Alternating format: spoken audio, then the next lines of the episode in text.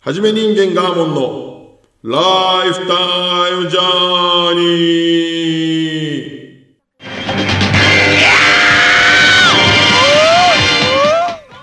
この番組は私ガーモンがなかなか普通では味わえない稀有な人生体験を通し鬱屈とした今の世の中を時には切り時には笑い飛ばす超個人的ラジオです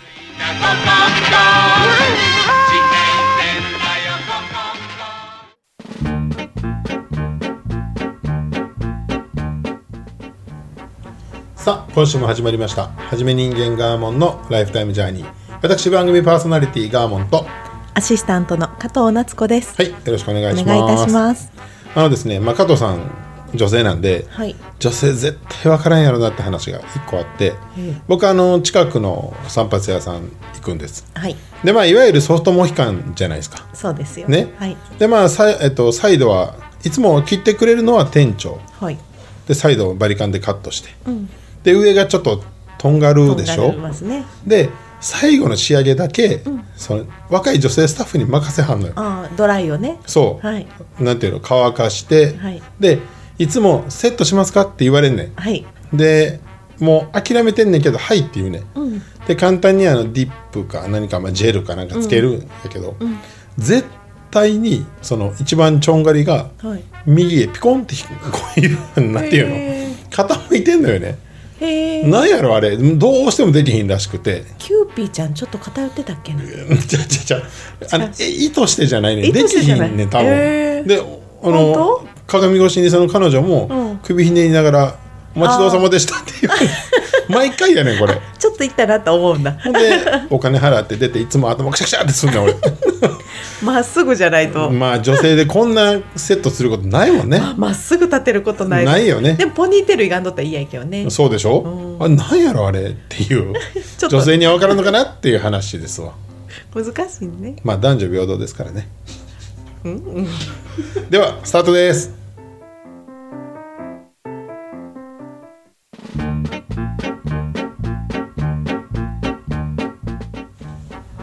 さあ、えー今週のトークテーマはですね、はい。えーチームでお願いいたします。はい。はい。えっ、と去年ね、はいまあラグビーワールドカップで盛り上がりましたね。ね、大いに盛り上がった中でも、はいあのワンチームとね、まあ言うて大いにそれもねみんな、僕めっちゃ嫌なんが急にみんな使うや んそれはすごい嫌やねんけどまあまあまあそこに感動いい,、したから。うん、いい言葉やったし、ねはいまあなんかワンチームって感じやったもんね本当にそれを体現してくれはったというか、ね目に見えましたものね。で僕もともとねこのラジオで何回も言ってる通り、はいまあ、一人っ子で、まあ、母親がすぐに離婚してますので、はいシングルマザーで、、はいわゆるその家族もあのいわゆるチームっぽくないですし、まあ、組織っぽくないですし、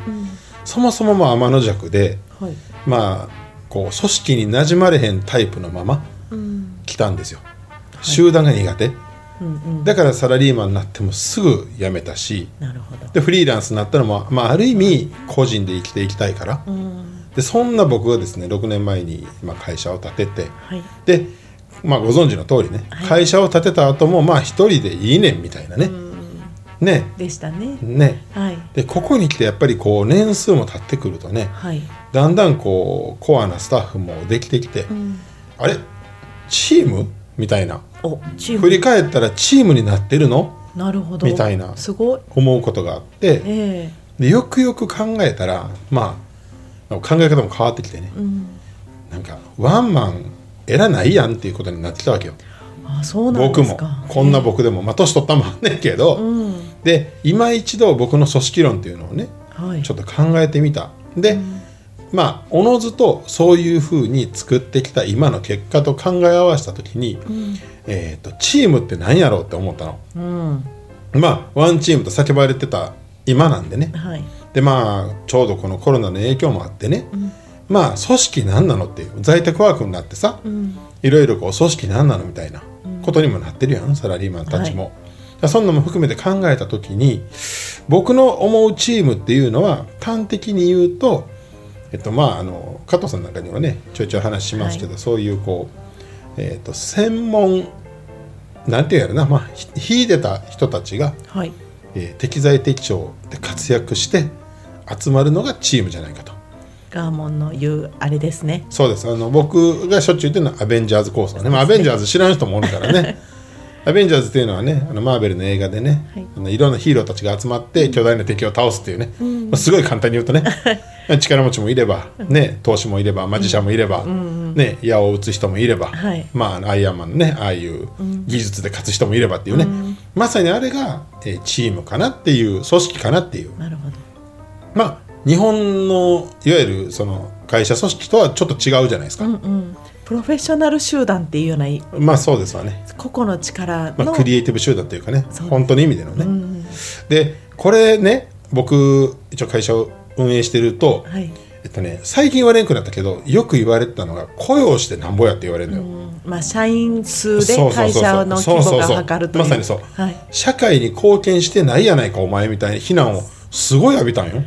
ですねガーモンとこは会社員じゃないですもんね、そうな皆んでさすんでフリーランスだからこの組織形態自体が非常に珍しいってなって当時ねそうですね、まあ56年前ねたった56年前アベだノよミねクス前はそうでしたよね確かにねはいはい、で僕のおける僕におけるチームの理想像をちょっとまとめてみたんですよね。はい、で僕が思う、まあ、最高のチームはいは各個人の役割が明確はい各個人の得意分野に特化しているはいお互いが集まりたくて集まっているはいお互いがお互いを信頼しているはい信用ではなく信頼している、なるほどはいまあこれは後で触れますはいそれぞれのミッションが決まっているはいで最後これ大事個人主義この6つのカテゴリーが僕の思う最高のチーム構成、人が集まって何か物事をなすときに、はい、これであったら集まった方が強いかなと思うってことですねそうですねこれまではその集まって強くなるっていうところがあまり若い時はそれを感じてなかったっていうのが、そうなんよねうんやっぱりそう自分にない能力を持った人たちの中で集まってものを作った方が大きいもんができるっていう、なるほどこんなん思うの、まあね聞けば単純には聞こえますけどねそうなんよ当たり前のように感じるけど、でもこういう組織で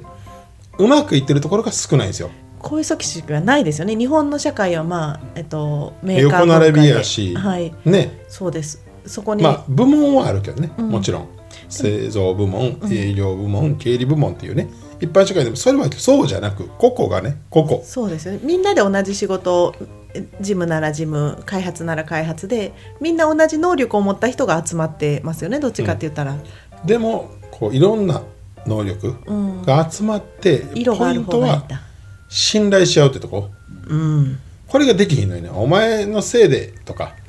お前がそんなんやからじゃなく、まあ、お前も俺もちょ適材適所で頑張ってるから、まあこの分野あなたの方が強いよね、任すってことうね、ん、ああなたが言うならこの分野は合ってるんでしょって言える信頼関係ですね、時にはまあぶつかることもあっていいんやけども、絶対的な信頼があるチームうん、かっこいいですね、だからなかなかまあ大人数にはなっていかへんねんけども、まあ、それでもこう56年経つと今30名ぐらいにはね、なってきてね、まあ、ここではっきり言うと社員さんは1名しかいないはいあと全員フリーランスっていうね、でこれ社会役っていう人もた多分おると思うんやけどそうですよねまあ、内情見に来てほしいよね、ほんまにみんなみんながみんなが分からへんけど、まあ、生き生きはやってるよねそうですねみんながそれぞれの力を持ってきてくれてるんだからねあえて抑えられることもなうく、んと思ってんねんけどね、でそれを経てはいえー、と今奇跡のようにできたチームがね、はいえー、とこれ多分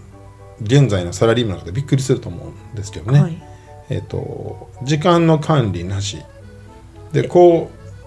うどうぞルールですかこれがルールというルーか結果こうなった今今の状況の組織がこうなっちゃったっていうほうほ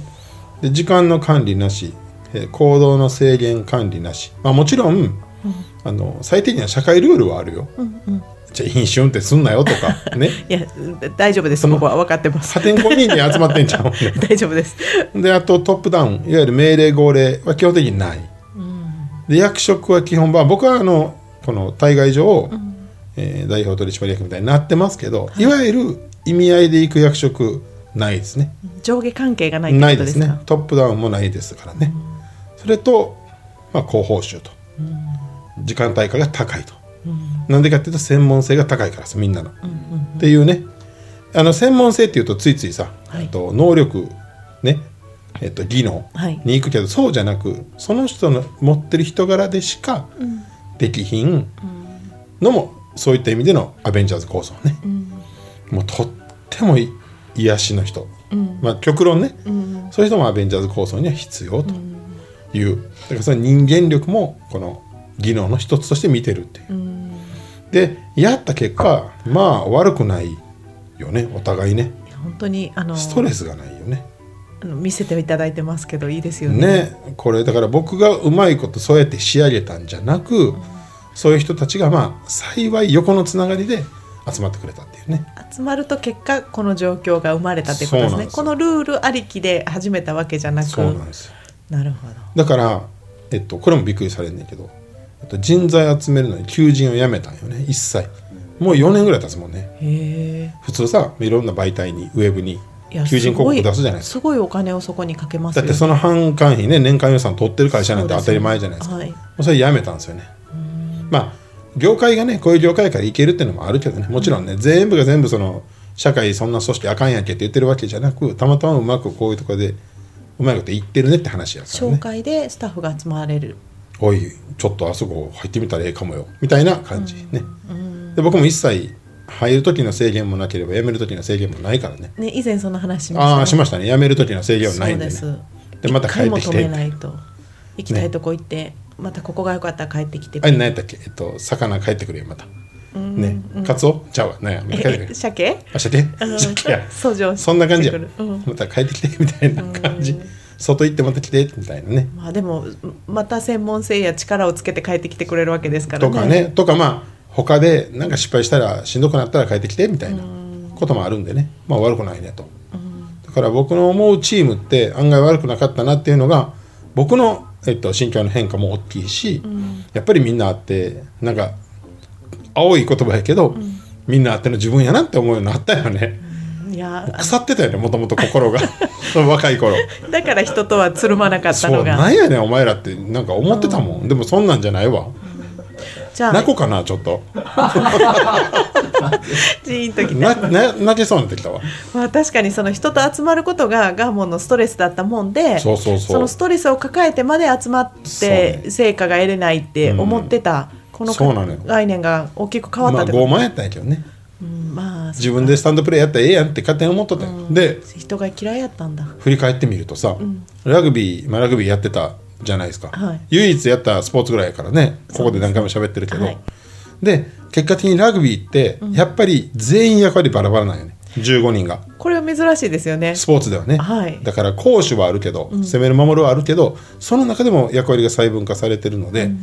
あだからワンチームって言ったんやっていうまあ、大きい人もいれば速い人もそうそうそうだから体がバラバラですものね皆さん役割がすごい決まってるんでね全員。確かにそれかっこいいねあ振り返ったらそういうラグビーやから折れたんかなってちょっと思った嫌じゃなかったそうね人の集まり方が嫌じゃなかった、深ーと思ってこう勝手に個人的に深いっていうガーモンの超個人的見解やから今日はほんまに自 分でもで自す分をねだからまあチーム論悪くないなっていうのが今日の語りたかった内容でございましたこんな気持ちいいチームもありえるんですねねまあ今んとこはねまあうまくいってるなとなるほど、はいだからまあ日本全体、えっと、こんな風にワンチームといい意味でね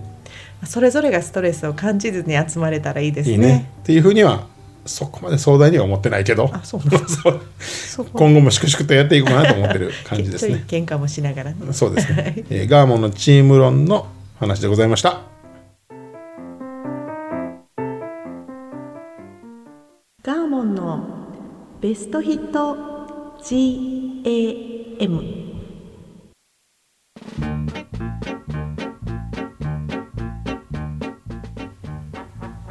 このコーナーでは私ガーモンがこれまでの人生で魂を揺さぶられた一曲を紹介してまいります。はいはい。では今日はあのチームというテーマで喋りましたので、はいえー東京スカパラダイスオーケストラはいの一曲をスカパラスカパラ大好きなんですよね。で今年30周年で、本当はかなり記念のイベントがたくさんあったまあ中止になってますけどね。うん残念まあいいです30周年ですよもう、はい、でえっ、とスカパラもともとはい知らない方のために、えー、と歌のない歌らないというかねもともとボーカルおったんですけどもあそうなんですか昔ね、へーはい、木村さんという人がおったんやけど亡くなったんですよね病気でへでえそこからインストインストっていわゆるあのインストゥルメンタルって言って、えーボーカル入れないい楽器だけのうんバンドやったんです長らくでそこから、えー、と外のいわゆるプロの他のミュージシャンをゲストボーカルと迎えるパターンをコラボとして始めたのが、はいまあある意味スカパラが第2期爆発したきっかけになってるんですよ、なるほど第一期はそのボーカル亡くなられたボーカルでって感じだったそうんだですへでーその間そこからまあなんか解散しようと思ってたらしいんやけどもボーカルなしでインストルだけでやってる時がありましたよねまあ長いんですけけどね結構ねそれは。なそうその印象でした、でスカというビートに乗せてね、うん、かっこいいでこのゲストボーカルを迎えるまあゲストのボーカルのそのチョイスがうんうまい、でまあスカプラが全部曲書いてるんやけど C も書いてるんやけど歌ってもらうだまいけそううまいんよ、いやどの方ともいい雰囲気になるじゃないそうでなすんよかそれぞれのカラーができて、ねすごい、今となってはそれが当たり前になっちゃったけど、そう今日書ける曲はそれの走りです、えっとねボゲストボーカルにあのザ・ミシェルガン・エレファントというもう解散したバンドですけども、その千葉雄介というボーカルを迎えた「はいまあ、カナリア・ナクソラ」と僕スカパラの中で一番好きな曲ですこれも詞も曲ももうなんか何もかもぴったりこのボーカルにタイトルかっこいいですもんねねカナリア・ナクソラってねね僕らも聞いたことないよねもう小説の中ですねね普通ねカナリアが鳴くとか言うやん空でカナリア鳴いてるみたいなインコインコカナリアってどうしたインコちょちょちょ待って急に加藤さんどうしたインコおるどっかにお るのえお大丈夫カナリアってインコでしょ違うんですかあそうかインコって急に上見たから飛んでると思ったなんか変な薬また売ったんかなと思っていつも売ってるみたいな今日は大丈夫ですはいはい、ではあのその辺のバックボーンをまあ含めて聞いてください東京スカパラデースオーケストラフューチャリング千葉雄介でカナリアなく空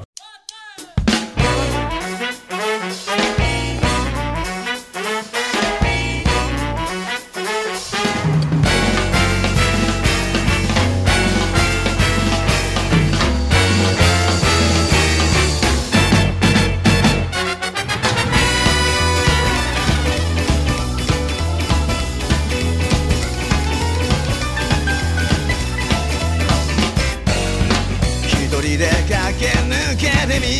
せたありふれた地図も知恵も持たずに鎖につながれ息途絶えてもまだ消さずに見る空未来かなりやなく空が見える俺の部屋ただ一つの居場所で墓掘り野良犬消えた街隅に隠し込んだ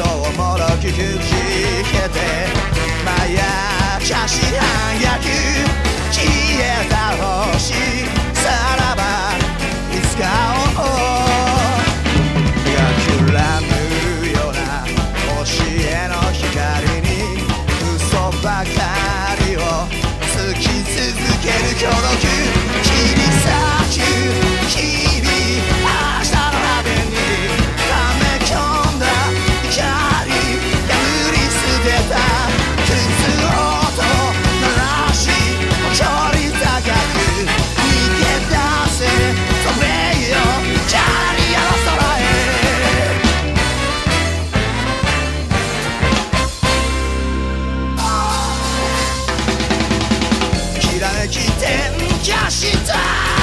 後に切り替えたギアがきしむ坂道網の目破って逃げた鳥は今飛ぶ現山で獣のすゆらしで敵蹴散らしさあ飛べ現山で覗いた世界は最後の過去さとべ変やで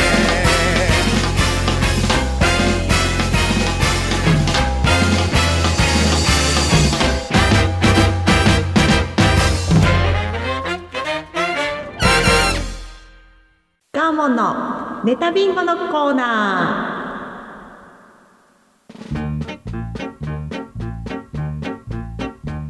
ー。このコーナーは稀有な人生を送ってきたガーモンがこれまで経験したエピソードから厳選した100個のネタリストこのリストから私加藤が毎回適当に選んで話してもらうコーナーですでは今日のネタネタナンバー29運動嫌いの僕が裁けるわけがないの話はい運動嫌いの僕がさばけるわけがないの話でございますはいはい、えー、と僕小学校、えー、と5年生6年生かな、はい56と両方生徒会長っうんぽいぽいぽいはいやってたわけですね、はいで、えっと1年に1回、えー全学年の球技大会っていうのがあるんですよありましたありましたよねもうまあその年によって種目はちゃうねんバレーボールとかねバスケとかね一日授業せずにねそ朝うそかうらそうそう晩まで運動会みもうトーナたメいント方式やとかななもう嫌で嫌であいや嫌だったいや決まってるじゃないですか楽しいってよかったわったいやいや運動嫌いなんです からでしたうんだい団体競技が大体嫌いうんでその年は、えー、と5年生の時はソフトボールやったんですよ、うんで僕運動の中でもスポーツの中でも、ん野球がまあ苦手というよりは、うん触れる機会が全くなくあと時代は夕方みんな野球中継いや見てそまうしたよ、ねまあ、阪神強か強かったというか、まあ、阪神が人気あったのもあるし、うんまあ、関西やからね、うんでまあ世のお父さん方はさみんなさっき言ったみたいにね加藤さん言ったみたいにえっとねナイターがもう夏はねそみんな玄関開いててうねそうクーラーがなかったそこら中で「ウェー!」みたいなねビールとねビール飲みながらそうそ「うそうどんくさいな!」とかもうあれが嫌で嫌で。後の番組が消えるぐらい野そう球9優時先だ半った9時45分ぐらいまで延長するそのうねそうで9時からの映画がね流れたりしてそたうよで野球にその権利あんねんって僕は思ってたんよあそっかお父さんいないからそうお父さんいないし、うんまあ、母親が野球大嫌いなの。あそうなんうだ、んあのまあ、水商売の人で、うんあの高校野球のあのスポーツ狩りがもう許されへんってさあー汗臭い世界意味がわからんけ あの汗臭い世界嫌なんだこどそうよだから都会的なあの子供の時からあのあんなスポーツ狩り絶対したらあかんぞってずっと言われ てうなるほどた珍しいでしょ、うんでまあもちろんキャッチボールする機会もなければ、んでどうもあの子供の時からああいう街のスポーツが嫌い街ねそういうこうああ性のスポーツですねそどうっちか静というかじゃないですかとはいでなんかこのおじさんたちが監督ぶるやん全員、うんうんあのその采配あかんわとかなんかその感じがすごい嫌いだった今も嫌いやけど、だから野球のもうほんまに恥ずかしい話、野球のルールをほぼ知らんかったのよねまあ見てなかったらわかんないですもんねそうなんやでも当時の男の子たちにとっては、ルール知らんなんてありえへんから、なんか手打ちとかって言ってあやねってたわ手打ち野バ球ットないのにやってたやってた靴下丸めたやつでやってたやってたねみんなぐらいやっぱりねルールこ当たり前だったね国民的スポーツやった本当にでそんなガーモンがですよはいソフトボールの、えっと、生徒会は審判務めなあかんねんもうなんで審判させんねんって話やんもうやか。めといてで、生徒会長は主審やねあそうそうやねおー大変ん。で、まあ、その、1週間、2週間ぐらいあったんやけど、決まってから。で、野球のことちょっと覚えようと思ったんやけど、聞く相手もおらんやん。そう今更友達には聞かれへんもん、絶対に。恥ずかしいからえ。手打ちとかには入ってなかったんですか、入ってへん。なんだかんだ理由つけて。三角ベースとかなんかいや、もうちょっとうまいことを逃げてたよあねそ。うまだ、まだ、ドッジボールとかの方が好きやったよね。あで、えっと、結果2週間何にもできひんまま当日を迎えたんよ。ー怖っ怖いやん。怖い主審やで。あかんあかんでもう1年に一遍の大イベントやしなんやったらもうクラスめっちゃ盛り上がってるんよみんなそらそ5うクラス6クラスあったんよ野球って言ったら余計にねみんなできるからそうなんよでもねもう阪神の帽子とかしょうもないかぶってきてさもあうそういうのもすごい嫌やったもう全部なんか分からん けどもうとにかく嫌やったのもうねでドキドキドキドキしていざ試合が始まったわけよーいやまどあうしようソフトボールやからさ、まあ大体でええかなと思ったわけよ、あえっとスリーアウトで、うん、あえ5回じ制やったわ5回制で、うんまあもちろん普通の野球のルールと一緒のよゃうあにやそんこねんはそこまでは知ってるんですか知ってましたえ三回アウトやったら次の人っていうのは分かってそれる基本は分かって分かってたんや細かいのあるじゃないですよかかったよかったなんか右に走るぐらいは知ってそうたそうそう そう1塁と3塁の場所ぐらいは分かってたわけ分かってたよかったよただ問題はえっと審判は無理 ねどれがストライクか分かれへんもん後ろから見とったらそこかねそこでかまあいざ試合が始まったわけよ、でまあ最初の試合でとりあえずこれなんとか乗り切るしかないなと思って、噛んで「ストライク!」って言い方ちょだっとけ上数手がさ数怖いからさ「はい!」 でもほんボールまに聞こえるかなってほんまっぽいですやんな当たったよねうんうんうんでちょっとまあ大幅に外してるからボールってさ元気よく言うやんわかるわかるそらボールやわ俺かってわかるわいなそんなもんで微妙なやつ来た時に微妙なやつ噛んでストライク当たっとったんよねあでそれで大体この辺ストライ クそうそうそうってそいうのうがほんでだんだん感触掴んできておうおうおういけるわ思ってだって全試合の主審やから、ねちょっと上手になっていってるんだ1間試で合目難なく乗り切ったんよ、これいけるなと分かったとね、で準決勝準決勝だいぶ盛り上がってきてるから強い者同士だからクラスで、女子の応援もキャーキャー言うてるわけよ私もう前生とか見てるような状況ですよねそうそうなんやったこの女子のキャーキャーも腹立ってきてさ何やねんしょうもないスポーツでみたいな もう全部恨みやからさけどもうこっちとしてはこれを乗り切らんといかんから、大一番やからさ、準決勝決勝で終わりなんやから、言うてえっとまあ噛んでいってたわけよほんならまあなんとなしにはいけたわけよこの右か左かぐらいは分かってきそたうそうだんだんねどの辺まで行ったらボールなんやなみたいな多分危ないのが上と下が危ないんでしょきっとあそうやなそれも分かれへんし上下がねきっと見えへんしね見えへんよねあれね見えへんよねどないしてんのみんな見えへんやんみんなって 私も知らんけど大変や全国の出身どうしてんのかな知らんけどなでえっ、と順調にいったわけよで5回嘘みたいな場面が来たのはい5回の裏ツーアウト満塁うんうんあもう終わり最終回なのでそこっにか入れたら逆転、あ同点か延長か誤解制なのそうそうそうそう、こんな場面ないやんか、でえっ、ともう完全に緩い球を放ってもうたんやね、ピッチャーがね、はいでバーコン打って、なんか平凡なフライやったんや、うんあ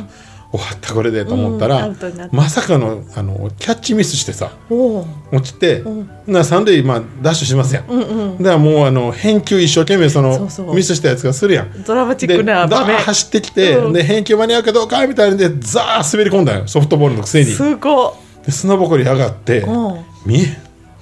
や何にもでも迫られるのはあのストライクボールちゃうでセーフかアウトや でうわ何にも分かれへんで勝負その時足の頭真っ白になったんよ多分その時に位置取りがあるんでしょうね審判ちゃんとあるかねああちょっと横行ったりねそう見えるとこ行っとかないかんのですよ多分首だけひねったからねっていうかもう動いてなかったで動すい多て分 へん首だけひねったで頭真っ白になって邪魔やったや「うろうしーんアウト!」って言うたもう2曲もう思い切 ってどっちかいいからほ んならキャッチャーが、あじゃああの滑り込んだやつが、はあって立ち上がってきてそさう絶対間に合って絶対セーフやんけっつって、うーん確かにうーん確かに言ったセーフって言ったあかん待ってこんなんキャッチャー立ち上がって胸ぐらつかんで「いやお前アウトって言ったやんけ」みたいになってもう小学生やからさ「いやいややけど彼もセーフって言ったしかわいそういやいやおかしいやんけ」っつってほんならもうこうほらベンチじゃないけど横でな控えてるみんながさ「どっちやねん写真」ってなってもうパニックやもう頭の中 広田がにそうパニックでもセーフアウトセーフ正味どっちかわからんって言って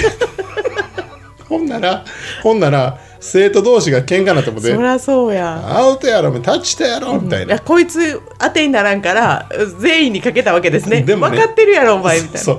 うでも僕を中心に殴り合いが始ま って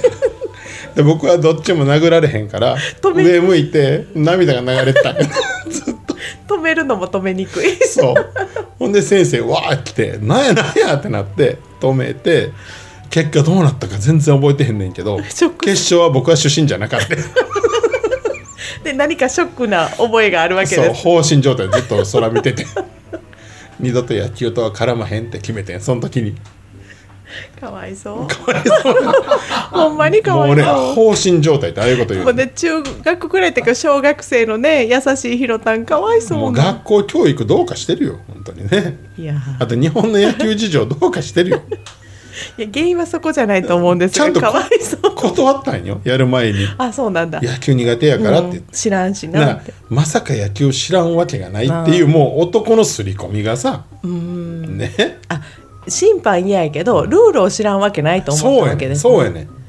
で嫌がんなってこれも生徒会の大事な仕事やって違う観点で言われてねまあねそこはやる気があるからそうねなんやっていうもうタイトル通りですよちょっと涙出ちゃったそう運動嫌いな僕がさばけるわけがないの話でした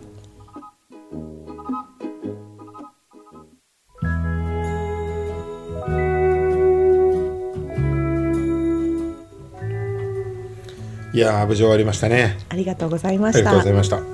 まあまた僕の切り売りでね締めくくるっていうねもうい可愛いひろたんを思い浮かべますいやかわいそうな切りなんですよね、はかい、まあ来週も頑張ります ではご意見ご感想ツイッターの方へお願いいたします、はい、また楽しんでください。それでは、さようなら生まれた何が生まれた星が一つ